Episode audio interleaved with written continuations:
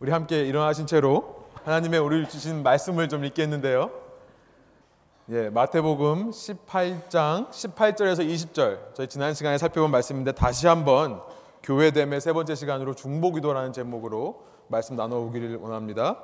마태복음 18장 18절부터 20절 세 절인데요. 저희와 여러분이 한 절씩 천천히 함께 읽겠습니다. 천천히 의미를 생각하시면서 18절부터 20절 읽겠습니다.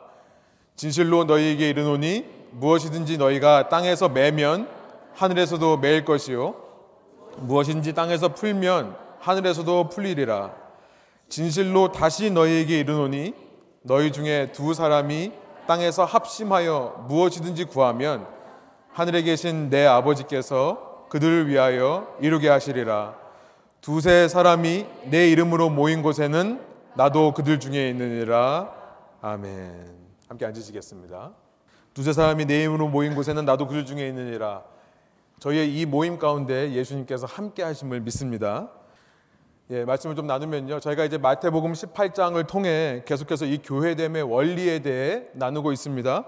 이 땅에 참된 교회를 이루기 위해 어떤 모습들이 필요하고 어떤 결단들이 우리에게 있어야 되는가. 특별히 이제 내년이면 3주년이 되는 저희 교회 창립주의를 앞두고 저희가 이 교회됨에 대해서 어, 말씀을 나누고 있는데요. 첫 시간 저희가 18장 1절부터 9절을 통해서 살펴본 교회의 세 가지 필수 요소가 있었습니다.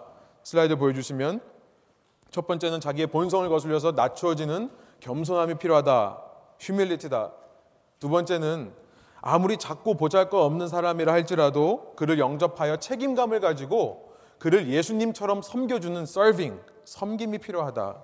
그리고 마지막 세 번째로 실족하게 하는 우리의 모습들이 있다면 내어버리는, 찍어버리는, 찍어서 내버리는 절제가 필요하다. 이 절제에 대해서 말씀을 하면서요. 이 절제는 개인적인 레벨에서의 셀프 컨트롤만이 아니라 공동체적인 레벨에서의 절제도 포함된다고 말씀을 드렸죠. 지난 시간 저희가 그 공동체 레벨에서의 절제, community control에 대해서 말씀을 나눴었습니다.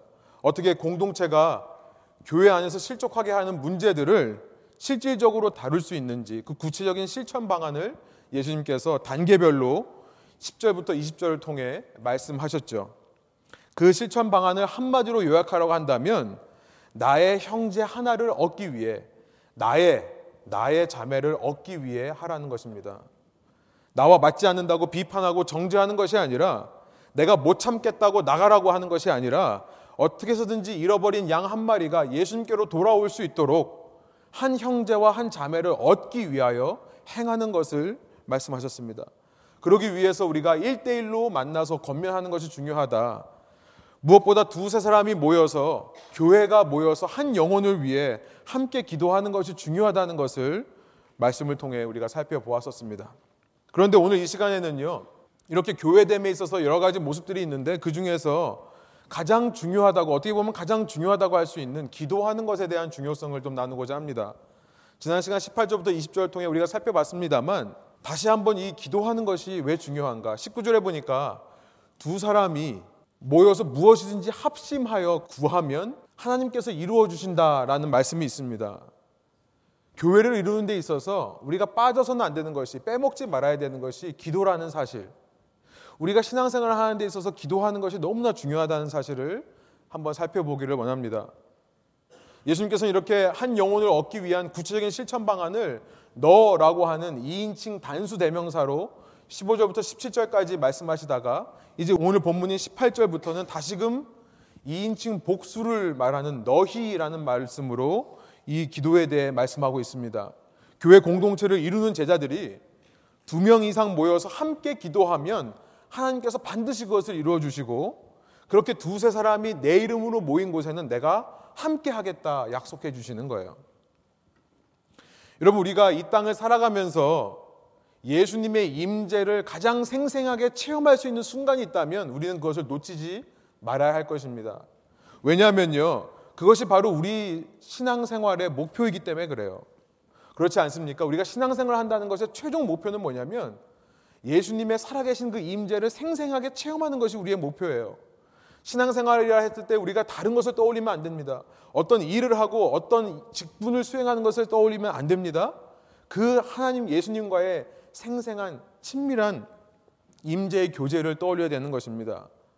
마태복음 28장 맨 마지막에서 예수님은 그렇게 너희 중에 내가 살아있을 생생하게 살아있을 순간이 어느 순간이냐 가르쳐 주시면서 너희가 모든 민족을 제자로 삼아 그들에게 가서 복음을 전하며 세례를 주며 내가 가르친 모든 것을 분부하여 지키게 하는 그 순간에 너희가 나의 생생한 임재를 체험할 것이다 말씀해 주셨어요. 그리고 오늘 본문에서 18절에서 또 한 번 사실은 지상 대명령 그 28장에 나오는 마지막 명령보다 앞서는 거죠. 사실은 먼저 예수님께서 너희가 이것을 할 때 나의 생생한 임재를 체험할 거다 말씀해 주셨는데요. 그것이 바로 뭐냐면 20절에 나와 있는 두세 사람이 모여서 함께 기도할 때에 그때 우리와 생생하게 임재해 주시겠다 말씀한 것입니다. 그렇기 때문에 우리가 우리의 신앙의 목표를 이루기 위해서 반드시 해야 될 것, 우리가 힘써서 해야 될 것, 우리가 최고의 가치로 여기고 추구해야 될 것은 뭐냐면 첫 번째가 기도고 두 번째가 전도라는 것을 알게 돼요. 그런데요, 왜 이 일이 이렇게 힘든 것일까요? 기도, 사실은 설교할 필요가 없습니다. 기도는 우리의 본성적으로라도 하는 것이 기도예요. 전도하는 것에 대해서 설교할 필요 없습니다. 이것은 그리스도인으로서 예수님부터 받은 사명이에요. 그런데 왜 이렇게 기도하는 것이 어려울까요? 머리로는 기도해야 된다는 것을 알면서도 일주일 동안 살면서 기도하기가 참 쉽지가 않습니다. 무릎 꿇고 하나님과 대화하는 시간을 만들기도 어렵고 만든다 하더라도 너무나 어색한 것이 우리의 삶인 거예요. 아마 이 두 가지가 신앙생활 중에 가장 힘든 이유는 그 순간이 예수님의 임재를 강하게 체험하는 순간이기 때문에 그만큼 영적인 방해가 있기 때문이겠죠. 전도도 마찬가지입니다만 요즘 어, 사실 기도에 대해서는요. 요즘 세상을 보면요. 이 시대는 급격하게 기도하지 못하는 방향으로 흘러가고 있습니다. 문명이 발달할수록 사회가 발전할수록 기도에서 점점 멀어지게 하는 것이 이 시대의 현실이라는 거예요. 여러분 과거에 문명이 발달하기 전 그때는요. 하나님을 그만큼 더 의지할 수밖에 없었습니다. 하나님의 자리가 더 확고했었습니다. 물론 불편했죠. 물론 그때는 비위생적이었죠. 물론 그때는 미개했습니다. 그러나 그 어느 때보다도 하나님을 먼저 찾는 것이 자연스러운 사회였다고 해도 과언이 아닙니다. 누군가가 아프면요. 가장 먼저 하나님께 기도를 하는 거예요. 먹을 것이 없으면요. 우리가 아까 시편 읽어본 대로 광야에서 먹을 것이 없으면 하나님 보고 먹을 걸 달라고 하던 시대였습니다. 그 당시에는 지식과 지혜의 근본이 여호와로부터 하나님으로부터 나온다고 고백하던 시대예요.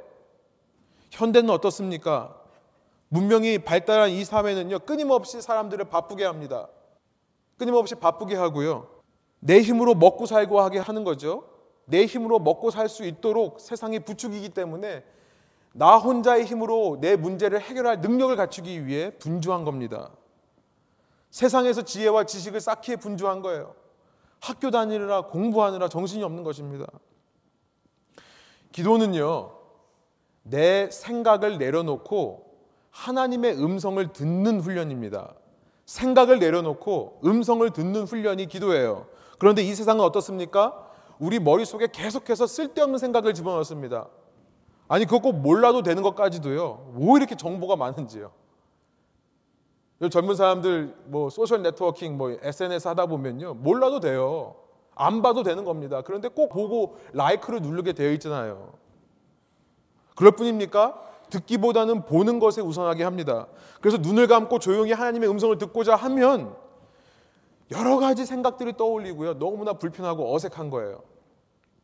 단 15분도요. 단 15분도 진득하게 앉아서 기도하지 못하게 하는 것이 이 시대의 현실이라는 것입니다. 특별히 우리 몸에 늘 이렇게 전자기기를 갖고 달고 다닐수록요, 기도하기가 어려운 것 같아요. 일어나자마자 전화기 체크하는 사람, 밤에 잠이 들면서도 전화기를 머리맡에 두고 인터넷을 보다가 잠이 드는 사람, 수시로 누군가에게서 카톡이나 메시지가 오지 않나 체크하는 사람, 여러분 예외 없이 정확합니다. 기도하지 못해요. 기도할 수 없는 것입니다. 늘 컴퓨터 앞에 앉아 있어야지만 마음이 안정되는 사람, 늘 인생에 재밌는 거, 신기한 거는 컴퓨터 안에서만 찾는 사람, 엔터테인으로 최고의 가치를 두는 것이 컴퓨터인 사람은요, 기도할 시간이 없는 것입니다. 기도할 수 없는 것입니다. 이런 시대 속에서 우리가 깨어있지 못하면 기도할 수 없는 것 같습니다. 일부러 전화기를 멀리 하지 않으면 일부러 컴퓨터와 시간을 두고 컴퓨터를 안 사용하는 사용하지 않는 시간을 만들지 않으면 기도를 할 수 없고요. 여러분 기도하지 못하면 예수님의 강한 임재를 체험할 수 없고 여러분 임재를 체험할 수 없다면 그것은 아무리 시간이 지나도 신앙생활 하는 것이 아닙니다. 여러분 기도에 대한 말씀을 나누면서 이렇게 외부적인 조건에만 초점을 맞추고 싶은 것이 아닙니다. 사실은요 이런 외부적인 상황과 이런 외부적인 시대의 흐름과 문화는요 우리가 얼마든지 마음 먹으면 멀리 할 수 있어요. 그런데 왜 이렇게 기도를 하지를 못하는가 생각을 해보니까요 우리 내면에 어쩌면 기도에 대한 부정적인 생각이 있더라는 것입니다. 예를 들면 이런 생각들이에요. 기도하면 뭐가 달라지나? 기도도 중요하지만 기도하는 만큼 내가 뭔가 행동을 더 열심히 해야 되는 거 아닌가? 아, 당장 이 문제를 해결해야 되는데 기도하는 것보다 행동으로 하는 것이 더 효과적이지 않는가? 기도했다가 혹시라도 응답 안 되면 어떻게 할까?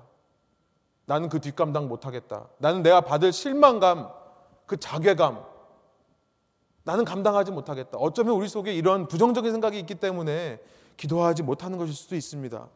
그래서요, 두세 사람이 모여서 기도하는 자리에 가는 것은 고사하고요. 나 혼자의 삶에서도 기도하지를 않는 거예요. 성경은 무시로 때를 주지 말고 항상 기도하라고 했는데요. 쉬지 말고 기도하라고 했는데요. 기도도 안 하는 것입니다. 그러나 오늘 말씀을 통해 우리 다시 한번 이 기도의 중요성을 깨달을 뿐만 아니라요. 다시 한번 우리 속에 있는 이런 기도에 대한 부정적인 생각이 예수님의 말씀으로 치유되는 역사가 일어나기를 소원합니다. 그래서요 개인적인 기도뿐만 아니라 공동체 그 임재의 약속에 있는 기도가 우리 모임 가운데 회복되는 시간 되기를 간절히 소원합니다. 우리 한번 18절 다시 한번 한 목소리로 한번 읽어 볼까요? 진실로 너에게 이르노니 무엇이든지 너희가 땅에서 매면 하늘에서도 매일 것이요 무엇인지 땅에서도 풀면 하늘에서도 풀리리라. 이것은요. 앞서 16장 19절에서 예수님께서 하셨던 말씀과 동일한 말씀이었습니다. 여러분 주부에 있습니다만 제가 한번 읽어 드릴게요. 마태복음 16장 18절에서 19절입니다.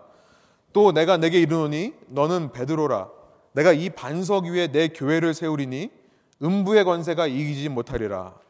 내가 천국 열쇠를 내게 주리니 내가 땅에서 무엇이든지 매면 하늘에서도 매일 것이요 내가 땅에서 무엇이든지 풀면 하늘에서도 풀리리라 하시고 예수님께서 주는 그리스도시요 살아계신 하나님의 아들입니다라고 고백하는 그 베드로의 고백 위에 교회를 세울 것이고 교회가 세워지면 음부의 권세가 이기지 못할 것인데 그 교회에게 천국 열쇠까지 주신다고 말씀하시는 장면이에요. 이 천국 열쇠가 무엇인가? 제가 이 말씀을 나눌 때 이 천국 열쇠란 교회가 이 땅에서 하나님의 사역, 예수님의 사역을 감당하기 위해 함께 무엇을 허락해야 되고 무엇을 허락하지 말아야 되는지를 결정할 수 있는 권한이라고 말씀을 드렸습니다. 이 땅에서 맨다는 것은 허락하지 않는 것, 푼다는 것은 허락하는 것을 의미한다고 말씀을 드렸어요.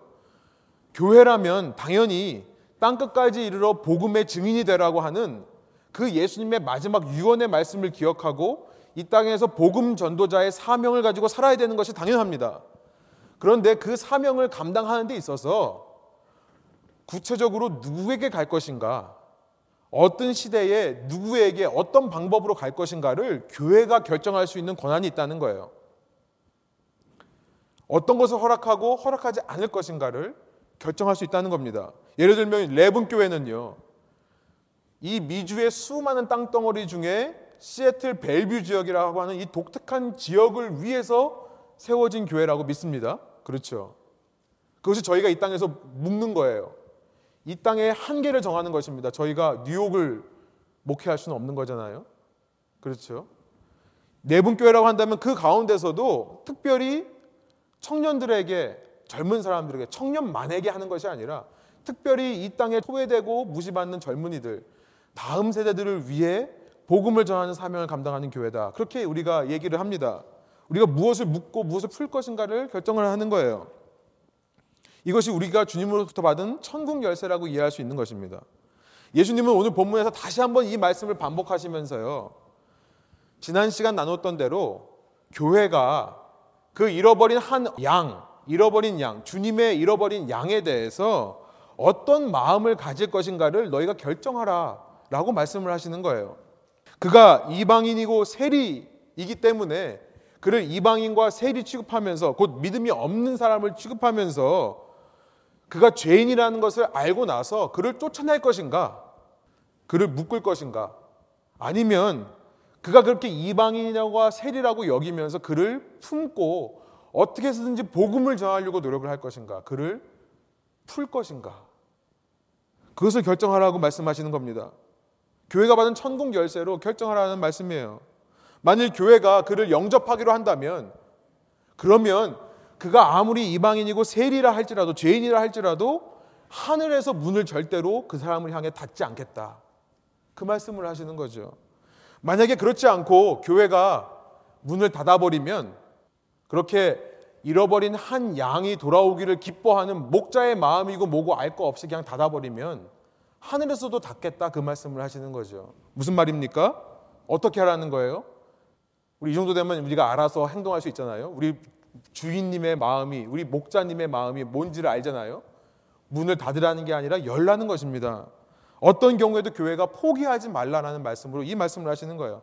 여러분 중요한 것은 뭐냐면 저희가 오늘 집중하고자 하는 표현은 뭐냐면 하늘에서도 매일 것이요 혹은 하늘에서도 풀리리라 라고 하는 이 18절의 표현입니다. 하늘에서도 매일 것이요 하늘에서 풀리리라 저는 이 표현 속에 기도의 중요성이 들어 있다고 생각을 합니다. 왜 그런지를 말씀드릴 건데요. 사실은 제가 16장에서 동일한 본문을 이렇게 똑같은 말씀이 나와 있는 본문을 설교할 때요. 제가 원래는 설교하려고 했는데 시간이 너무 길어져서 여러분이 너무 힘들어 하시는 눈치를 보여주셔서 제가 설교 때는 skip하고 대신 원고에는 썼었습니다. 원고는 저희 홈페이지 가시면 페이스북 가시면 볼 수 있거든요. 그런데 이 시간에 제가 똑같은 말씀이 반복된다는 것을 알았기 때문에 오늘 좀 나누려고 그때는 그냥 지나갔던 것입니다. 근데 여러분 조금 문법이라서 좀 어렵고 복잡하시다 하더라도요 의미를 제가 최대한 쉽게 풀어드릴 테니까 한번 보시면서 이게 어, 이해되시고 이 가운데서 하나님의 메시지가 좀 깨달아지셨으면 좋겠습니다. 이것은요 영어와 한국어로는 참 번역하기 힘든 독특한 문법으로 된 표현입니다. 이 말씀드리기가 참 죄송한데요 주보를 보시면 예 여기 앞에도 있습니다. 슬라이드에도요. 미래 중간태의 동사 더하기 완료 수동태의 분사가 합쳐진 모습입니다. 예, 아직은 무슨 말씀인지 모르셔도 돼요. 제가 하나씩 설명해 드릴게요. 미래 시제인 것은 이해가 됩니다. 그렇죠? 주동사가 main verb, 이 문장의 주동사가 미래형으로 되어 있어요. 그러니까 한국 번역이 이렇게 번역을 한 거죠. 하늘에서도 매일 것이다. 하늘에서도 풀릴 것이다. 미래형으로 번역을 했습니다. 그런데 이것을 미래 시제만으로 해석을 하면 오해가 있을 수 있는 번역입니다. 그래서 한국어 번역을 잘못 이해를 하면요. 아, 교회에게 천국 열쇠가 있어? 그러면 그 천국 열쇠로 잠가 버리면은 하늘에서도 잠길 거고 그 천국 열쇠로 열면은 하늘에서도 열릴 것이다. 마치 한 영혼을 구원하고 한 영혼을 예수님께로 돌아오게 하는 모든 주권과 능력이 교회에 있는 것처럼 해석하기가 쉽다는 거죠. 교회가 결정해서 누굴 구원할 건가, 누굴 구원하지 않을 건가 결정할 수 있는 것처럼 이해되기 때문에 그렇습니다. 그래서 이 구절이 참 많이 오해가 돼요. 아니요. 한 영혼을 구원할 수 있는 주권과 능력은 오직 누구에게만 있습니까? 하나님께만 있는 거예요. 교회는 그 하나님의 대리자일 뿐이에요. 쉽게 말하면 매니저입니다. 왕은 하나님이고 우리는 그 왕권을 잠깐 받아서 이 땅을 잠깐 이 땅에서 잠깐 그 통치를 대행하는 매니저일 뿐이에요. 여러분 매니저가 주인의 뜻대로 하는 것일 뿐이지 자기 뜻대로 결정해서 하는 법이 있습니까? 아니죠. 중간태라고 되어 있는데요. 미래 중간태. 이 중간태라는 것은 이따가 좀 더 제가 살펴보겠습니다만 그리스어에는요. 능동태와 수동태의 중간 형태인 중간태가 있습니다. 제가 이따 좀 말씀드릴게요. 넘어가면 뒤에 있는 것이 중요한데, 근데 뒤에 따라 나오는 이 동사 뒤에 따라 나오는 분사, 이 ing형, ing형이요. 완료 시대의 수동태로 되어 있다는 것이 중요합니다. 완료 시대의 수동태. 그러니까 이것은 무슨 말씀이냐면 제가 쉽게 설명을 드리면요. 교회가 어떤 결정을 내리든지 이미 이미 완료 시제의 의미예요. 이미 그것은 누군가에 의해 수동태의 의미입니다. 교회가 어떤 것을 결정하든지 그것은 이미 누군가에 의해 결정된 결정을 결정하는 거라는 거예요. 무슨 말씀인지 알겠어요? 교회가 어떤 결정을 하든지 그것은 이미 누군가에 의해 결정이 난 거를 결정할 뿐이다. 지금 그 말씀을 하고 있는 것입니다. 그래서 최대한 정확하게 원어를 번역하면요. 저는 이렇게 번역하고 싶어요. 너희가 무엇이든지 땅에서 매면 이미 이것이 하늘에서 매였다는 사실을 알게 될 거다. 그리고 무엇이든지 너희가 풀면, 땅에서 풀면 이것이 하늘에서는 이미 풀려 있다는 사실을 알게 될 것이다. 곧 교회의 결정에 있어서요. 이 모든 결정의 배후에 누가 있다는 것을 인정하는 것입니까? 하나님이 계시다는 거예요. 하나님의 치밀한 계획대로 모든 만물이 다 이루어져 가고 있고 그 치밀한 계획에 의해 한 사람 한 사람의 구원이 결정되는 것이고 교회는 본인들이 받은 자유의지와 본인들이 받은 사명을 가지고 한 사람을 결, 구원하기로 결정을 했지만 이미 그 배후에 하나님께서 그 사람을 결정하기 위해 모든 것을 이루어 오셨고 앞으로도 이루어 가실 거다. 구원에 있어서의 전적인 주권은 하나님께만 있다라고 말씀하시는 것임을 우리가 기억해야 된다는 거예요. 아니 이거 알면 더 기도하지 않지 않습니까? 우리가 사실 기도 안 하는 이유는 이거거든요. 하나님께서 모든 거 다 정해놨기 때문에 내가 기도한다고 해서 뭐 달라지나? 아까 말씀드렸지만 기도하면 달라지나? 우리 속에 부정적인 생각이 이미 있기 때문에 기도하지 않는 거예요. 여러분 그러나 이것이 바로 우리가 기도해야 될 사실이라는 것을 우리가 기억하기를 원합니다. 말씀드린 대로 외부의 영향력, 우리로 하여금 기도하지 못하게 하는 것은요, 우리가 끊어내면 돼요. 우리가 우리의 삶을 절제하고요, 전자기기를 멀리하고요, 내 삶의 한 시간을 결단해서 드리면 되는 것입니다. 그러나 우리 속에 있는 부정적인 생각을 없애려면 이것은 우리의 노력만으로는 되지 않습니다. 이것은요, 말씀을 통해 이 모든 기도 뒤에 계시는 하나님의 주권적인 섭리와 능력을 발견해야지만 우리는 우리 기도에 힘을 실을 수 있는 것이고요. 우리는 기도를 하고자 하는 소원이 우리 속에 생겨나게 되는 것입니다. 우리가 기도에 대해 크게 오해하고 있는 것은 뭐냐면 자꾸 기도를요, 하나님의 뜻을 바꾸려고 하기 때문에 그런 거예요. 기도를 하는 목적을 자꾸만 하나님의 뜻, 특별히 이미 정해진 것을 자꾸만 바꿔보려고 하는 마음에서 기도를 하는 것이 우리의 기도에 대한 오해라는 것입니다. 왜냐하면 사실 본성적으로 기도가 그렇기 때문에 그래요. 본성적으로 하는 기도는요, 다 그런 기도입니다. 우리 조상들이 예수님을 알지 못하던 시절에 집 뒤에 나가가지고 물 떠다 놓고 비나이다 비나이다 했던 것이 다 그거예요. 내가 원하는 뜻이 있거든요. 내가 원하는 어떤 소원이 있거든요. 그것을 가지고 어떤 신적인 존재를 설득하고 신적인 존재와 협상을 해서 이루려고 하는 마음이 우리 마음 속에 다 본성적으로 있는 것입니다. 그런 기도에 오해가 있기 때문에 여러분, 우리가 기도에 대해 부정적인 생각이 있는 거예요.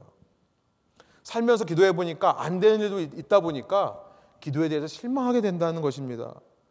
별로 바뀌지 않은 것 같으니까 기도 자체의 능력을 의심하게 되는 것이고요.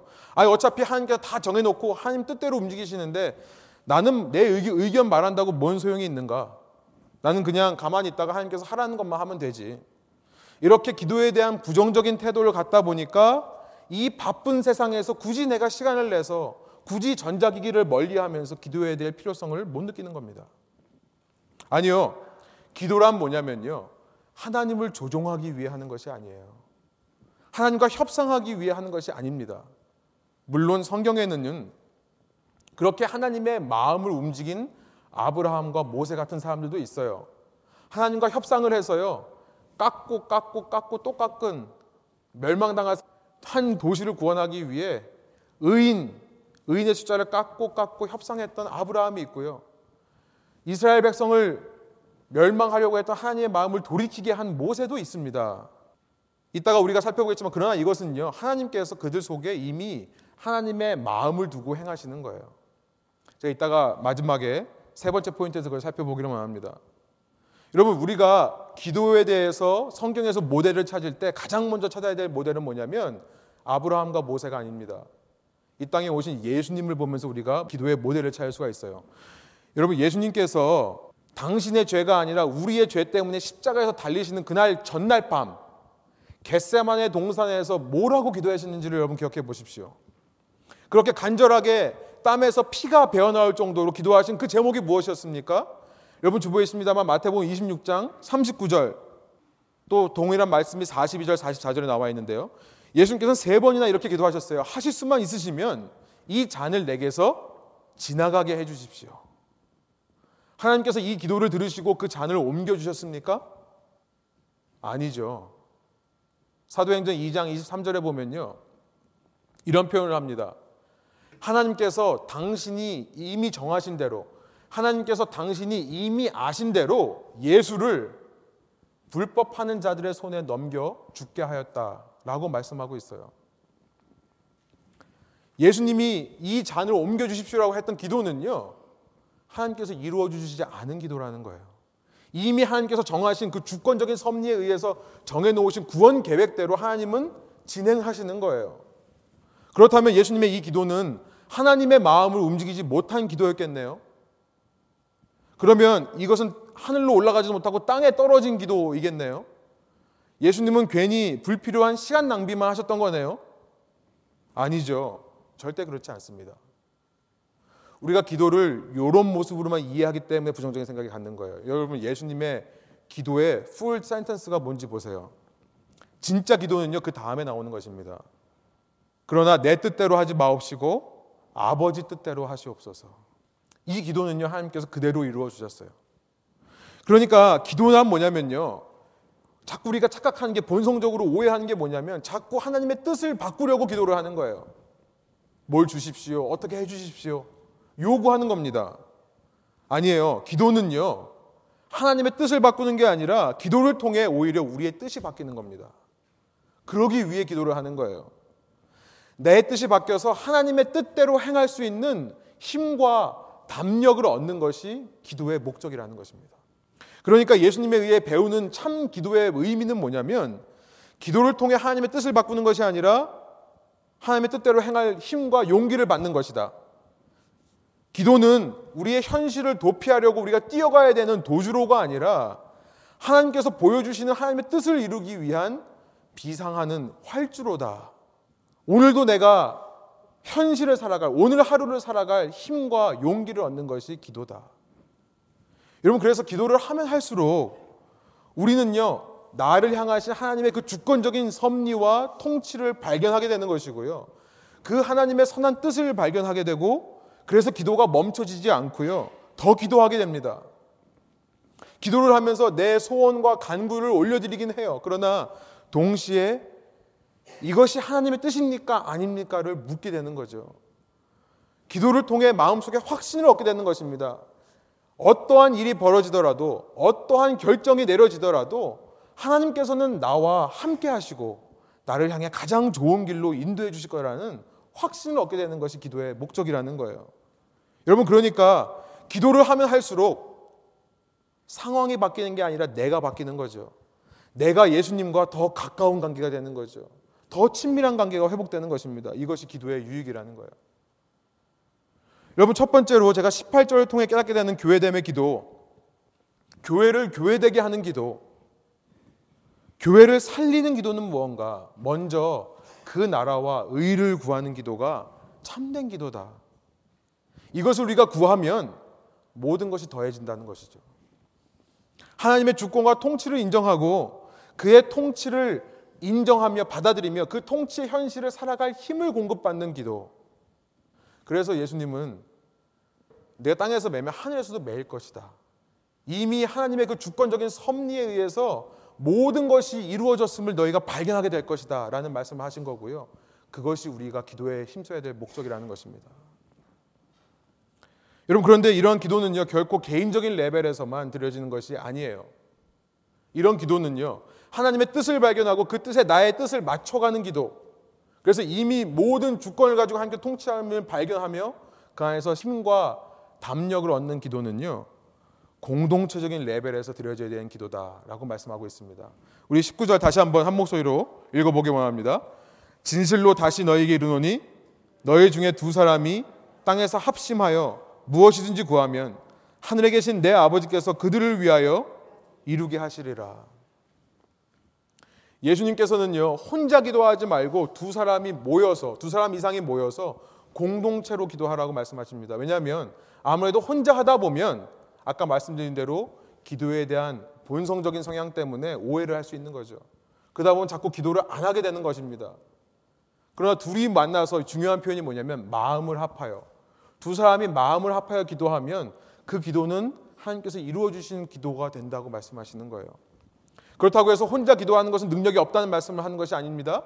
혼자 기도하는 것이 하나님의 임재를 체험하지 못하게 하는 것이라고 말씀하는 것도 아닙니다.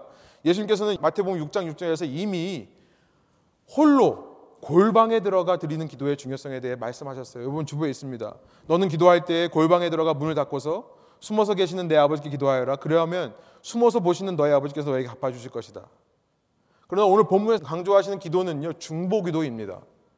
우리가 한마디로 말하면 중보 기도예요. 곧 신앙인이 내 삶에 임한 하나님의 통치와 하나님의 섭리만을 위해 하는 기도가 아니라 한 신앙인이요 자신의 기도 제목만을 올려드리는 그 기도를 말씀하시는 것이 아니라 한 신앙인이 잃어버린 한 영혼을 위해 기도하는 것. 그 잃어버린 한 영혼에 임하시는 하나님의 주권과 섭리와 통치를 위해 기도하는 것. 또한 서로를 위해 기도하는 것. 서로의 삶에 임하신 하나님의 주권적인 통치와 섭리를 위해 기도하는 것. 그 중보 기도, 그 합심 기도에 대해서 말씀하시는 거예요. 두 사람이 모여서 한 마음으로 기도하는 것을 하나님께서는 반드시 들어주신다. 여러분 참 신기해요. 제가 중보기도 모임을 참석하고 또 인도하면서 느끼는 것이 뭐냐면 두 사람 이상에서 모여서 기도하다 보면요. 자연스럽게 아주 자연스럽게 한 개인의 욕심으로부터 비롯된 한 개인의 개인의 이기심으로부터 비롯된 잘못된 생각들이 바로 잡아지는 것을 경험합니다. 평소에는 정말 자신을 위해 그렇게 이기적이고 자신을 위해서는 기복적으로 기도하던 사람도요. 기도 제목을 나누라고 하면요. 그런 기도 제목 안 나눠요. 못 나누는 것을 많이 봅니다. 본인이 얘기를 해요. 아, 이건 너무 나만을 위한 기도 제목이라고 말을 해요. 자기의 입으로요. 두세 사람이 모인 자리에서 기도 제목 나누는 것에 능력이 바로 그거라고 저는 생각합니다. 무조건 잘 먹고 잘 살게 하려고 기도하지 않게 돼요. 함께 모여서 서로의 생각을 나누다 보면요. 나만을 위한 기도가 아니겠죠. 그것은 우리를 위한 기도로 바뀝니다. 그러면 나만 잘 먹고 잘 살게 하라는 기도는 당연히 사라지게 되는 거예요. 예수님께서 바로 그 말씀을 하는 겁니다. 그렇게 두 사람 이상이 모여서 그런 서로를 위한 마음을 나누면 그것은 하나님의 마음에 합한 거다.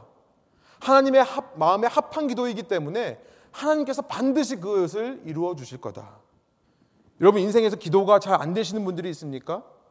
기도를 하시면서 기도에 대한 부정적인 생각만을 받아오신 분들이 있으세요? 혹시 이 말씀을 들으면서 아 내가 지금까지 잘못된 방향으로 기도했구나. 이제는 새롭게 기도를 하고 싶다라는 마음이 드시는 분들이 있으십니까? 여러분 기도의 공동체를 찾으시라는 거예요. 기도의 공동체를 찾아라. 작게는요. 한 가정에서 두 사람이서 모여서 기도하면 되는 겁니다. 한 가정 안에서요. 그래서 종교 개혁가 마틴 루터는요. 이 19절의 장면에서 어떤 얘기를 하냐면 이 장면에서 예수님은 천국 열쇠를 각 가정에게 복사해서 하나씩 나눠 주시는 거다. 이렇게 표현을 합니다. 복사해서 나눠 준다는 표현은 이제 제가 의역한 거고요. 혹시 혼자 하는 것이 어렵다면 두 사람 이상, 여러분 한 가정에서 이렇게 함께 기도한다면요. 그 가정 안에 얼마나 하나님의 마음에 합한 일들이 이루어지겠습니까? 만일 가정에서 어려운 기도하기 어려운 상황에 계시는 분들이 있다면요. 아니, 가정에서 두 분이서 기도하신다 하더라도요. 한 교회로 모인 교우님들과 주님께서 이렇게 엮어주신 한 몸 된 공동체 안에서 정기적으로 만나 기도하는 모임에 적극적으로 참여하시길 원합니다. 그래서 우리가 커넥션 그룹이 있는 거예요. 그래서 우리가 커넥션 그룹 모일 때마다 매주 하여튼 모이면 모일 때마다 기도 제목 달라고 하는 겁니다. 그 기도 제목들을 여러분 받으셔서요. 저한테 전달해 주시는 거예요. 저희 각 커넥션 그룹마다 인도하시는 분 혹은 헬퍼님들이 그 작성해 주셔서 저한테 주시면 여러분 제가 지금도 갖고 다니는데요. 제가 부적처럼 그거 갖고 다녀요. 제가 앉는 곳마다 여러분을 위해서 기도합니다. 여러분의 이름을 불러가면서요. 너무나 중요한 거예요. 여러분 출석 체크하는 종이가 아니에요. 여러분 기도 제목을 나누는 종입니다. 서로를 위해서 기도하는 모임이고요. 그래서 이 교회의 공동체에 기도하는 모임들이 있는 것입니다. 나치 정권에 대항하다가 잡혀서 감옥에서 순교한 형장의 이슬로 사라져 버린 디트리히 본 회퍼라는 사람이 있죠. 우리가 잘 아는 대로 20세기 가장 교회 이 기독교에 영향을 준 사람 중에 한 명이라고 해도 과언이 아닐 것입니다. 값싼 은혜, cheap grace라는 말로 아주 유명해지신 그분이요. 그의 저서 Life Together에 보면요. 교회란 성도의 중보기도에 의해 세워주는 공동체가 교회다. 교회를 지탱하는 힘도 성도의 중보기도다라고 말하고 있습니다. 그러면서 이런 얘기를 합니다. 제가 한번 읽어드릴게요. 크리스천의 교제는 성도 혹은 동료 서로 간의 중보에 의해 지속될 수 있다.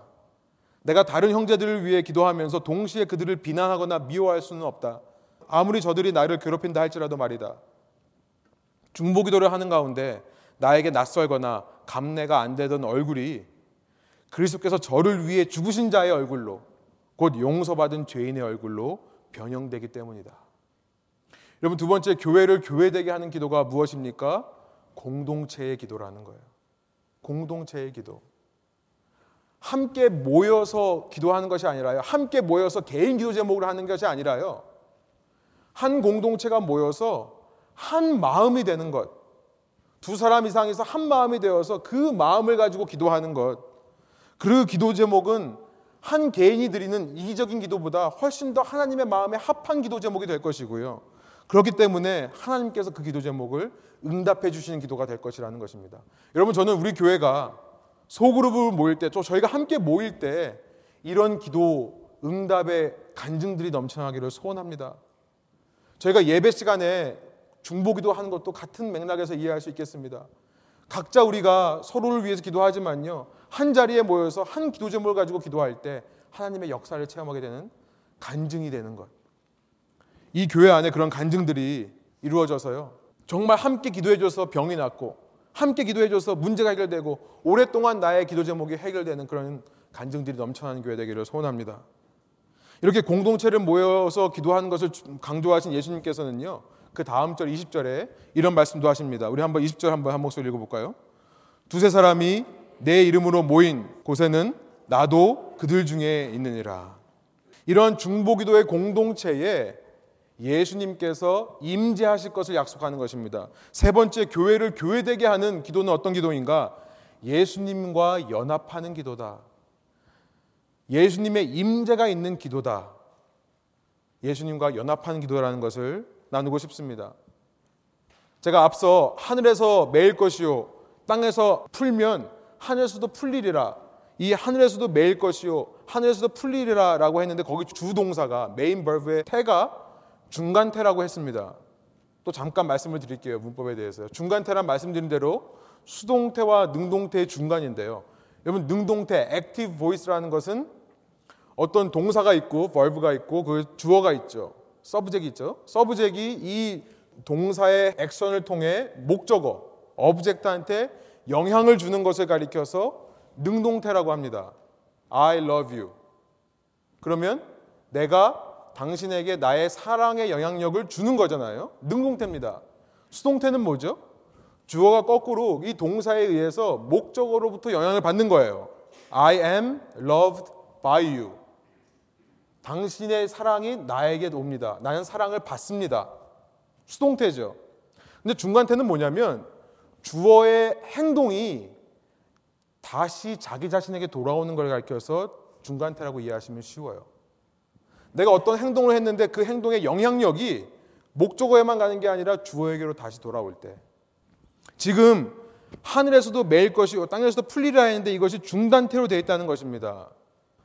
분명 교회가 열고 닫지만요. 열쇠로 열고 닫고 있지만 그 열고 닫는 행위가 내가 주는 영향력이 아니라 내가 주는 영향력 처음 보이지만 사실은 하나님에 의해서 내가 영향을 받아서 영향을 준다는 거예요.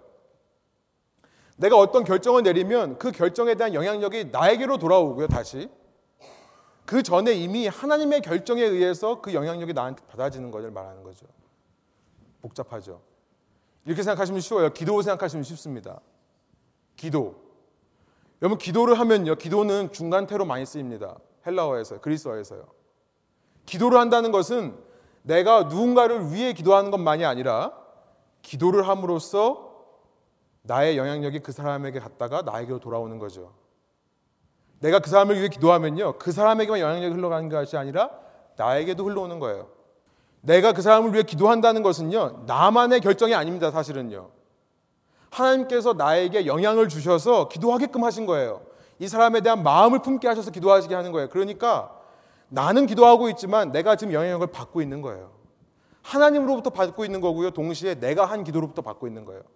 한 교회가 어떤 영혼을 구원하기로 결정을 했을 때 그 결정의 영향력이 하나님으로부터 온 거고 그 교회의 결정의 영향력은 그 사람에게만 미치는 것이 아니라 다시 교회에게 돌아온다는 말씀을 하는 거예요. 좀 어렵습니다만 저는 영성학자인 어, 메시지 성경을 쓰신 유진 피러슨이라는 영성학자의 말을 들어서 제가 쉽게 설명을 드릴게요. 유진 피러슨은요 이 중간태에 대해서 어떻게 이해를 하냐면요 이렇게 이해를 합니다. 이것은 구원의 주체이신 하나님과 구원의 동역자인 사람이 서로 한데 엉켜 있어서 이것이 누구의 노력인지 판가름할 수 없는 상태를 말한다. 다시 말씀드릴게요. 이것은 구원의 주체이신 하나님과 구원의 동역자인 사람의 노력과 헌신이 한데 엉켜 있어서 이것이 누구의 노력과 누구의 헌신을 통해 이루어지는 있는지를 알 수 없는 상태를 가리켜서 중간태라고 해석을 합니다. 영성학자의 입장에서 문법을 해석을 하는 거예요. 여러분, 우리 신앙의 최고 목표가 아까 말씀드린 대로 내 삶에 생생하게 살아계신 예수님의 임재를 체험하는 것이 내 삶의 최고의 목적이라면요. 여러분 우리가 이렇게 예수님과 중간태로 엮여 있는 이것이 우리가 추구해야 될 최고의 가치가 되지 않겠습니까?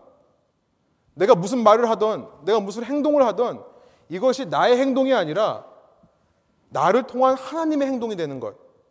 나를 통한 예수님의 말씀이 되는 것. 나와 예수님이 한데 엉켜서 이게 누가 한 일인지 분간이 되지 않는 상태. 우리가 그것을 최고의 가치로 추구해야 된다는 거예요. 여러분 그런 일들이 바로 교회 안에서 두세 사람이 모여 있는 그 사람들의 모임의 기도를 통해 이루어진다는 것을 말씀하고 있는 것입니다.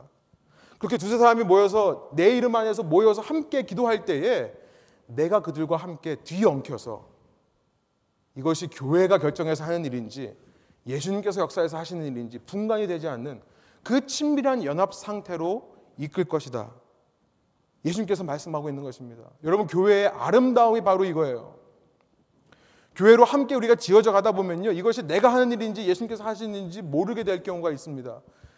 이때가 굉장히 아름다운 때예요. 나 혼자서는 이것을 이루지 못합니다. 나 혼자 이루면요. 사람은 교만해져서 이것이 나의 능력이라고 생각을 하고요. 혹은 실패할 경우에도 내 책임이라고 자책하게 되는 것입니다. 그러나 공동체가 함께 가다 보면요. 이런 아름다운 모습들이 드러나요.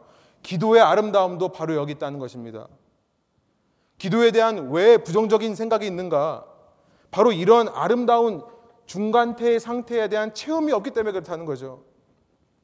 함께 모여서 합심하여 기도하다 보면요. 그 안에서 이게 누구 뜻인지 분간이 안 되는 상태.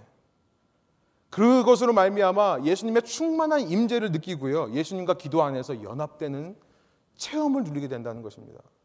저는 기도 모임 인도하면서 그런 경험을 참 많이 했어요. 제가 시간 없어서 말씀 못 드리겠습니다만 정말 기도 모임을 하면서 주님의 생생한 임재를 체험했던 것이 한두 번이 아닙니다. 빌립보서 2장 13절에 이런 말씀이 있습니다. 바울은 빌립보 교회에게 편지를 하면서요. 나의 사랑하는 자들아 너희가 나 있을 때뿐만 아니라 없을 때에도 항상 복종하여 두렵과 떨림으로 구원을 이루라 라면서 그렇게 말씀을 하면서요. 13절에 이렇게 말씀하세요. 너희 안에서 행하시는 이는 하나님이시니 자기의 기쁘신 뜻을 위하여 너에게 소원을 두고 행하게 하시나니 아브라함과 모세가 하나님 앞에서 그렇게 중보할 수 있었던 것은요. 하나님의 뜻과 내 뜻이 함께 합쳐져서 내 뜻이 하나님의 뜻이 되었기 때문이라고 저는 이해를 합니다. 우리가 이 땅에서 그런 하나님과 친밀한 예수님과 친밀한 연합을 누리는 것이 바로 공동체의 기도를 통해 두세 사람이 모여서 함께 기도하는 것을 통해 이루어진다는 거예요. 여러분 여기 빌립보서에서도 너희 안에서 공동체에게 하시는 말씀으로 기록되어 있습니다. 주기도문 예수님께서 이 땅에서 기도에 대해 가르쳐 주신 것도 전부 우리라고 하는 복수로 되어 있어요. 한 사람이 드려지는 기도가 아니라 공동체가 함께 모여서 드려지는 기도. 그래서 하늘의 뜻이 이 땅에 이루어지기를 간구하는 기도가 주기도문인 것입니다. 요한복음 14장 13절부터 14절에 보니까요. 너희가 내 이름으로 기도하면 무엇인지 행하리라 라고 말했던 것을 사람들이 오해를 해서요. 아, 우리가 우리의 기도 제목을 들어 올리면서 끝에 맨 마지막에다가 예수님의 이름으로 기도합니다 라고 하기만 하면 하나님께서 내 뜻을 받아들여 주실 거다. 우리가 이렇게 오해를 했지만요. 사실 요한복음 14장 13절 14절의 의미는 뭐냐면요. 내 이름을 가지고 기도해라. by my name 이것이 아닙니다. in my name 내 이름 안에서 기도하라고 말씀하시는 거예요. 그러면 무엇인지 내가 행하겠다. 이미 너와 내가 함께 어우러져서 연합되어 있는 상태이기 때문에 너의 기도가 내 기도가 되고 내 기도가 네 기도가 되기 때문에 너와 내가 그렇게 더불어 먹고 마시는 관계가 되기 때문에 무엇이든지 기도하면 다 이루어진다라고 말씀하시는 것입니다. 여러분 말씀을 좀 정리해 볼게요.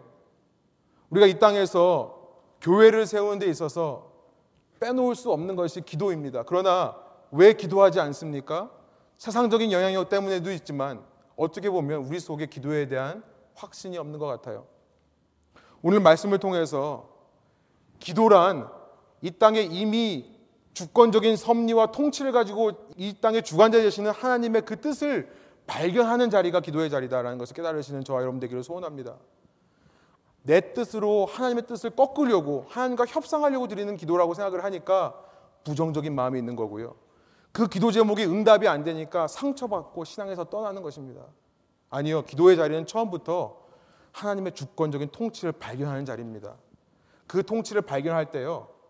내가 그 통치 현실을 살아갈 수 있는 힘을 공급받고 용기를 공급받는 자리가 기도의 자리입니다. 이것을 위해 우리가 함께 공동체로 모여서 기도하기를 원합니다. 그럴 때 우리의 뜻이 하나님의 뜻이 되고 그렇게 두세 사람이 모여서 서로를 기도하는 것 가운데 충만한 예수님의 임재가 체험이 돼서 우리와 예수님이 한데 어우러져 주님이 원하시는 기도 드릴 수 있는 공동체. 그래서 이 공동체를 통해 하나님이 원하시는 일들이 이루어져 가는 귀한 역사가 일어나기를 간절히 소원하며 말씀을 전합니다. 함께 기도하시겠습니다.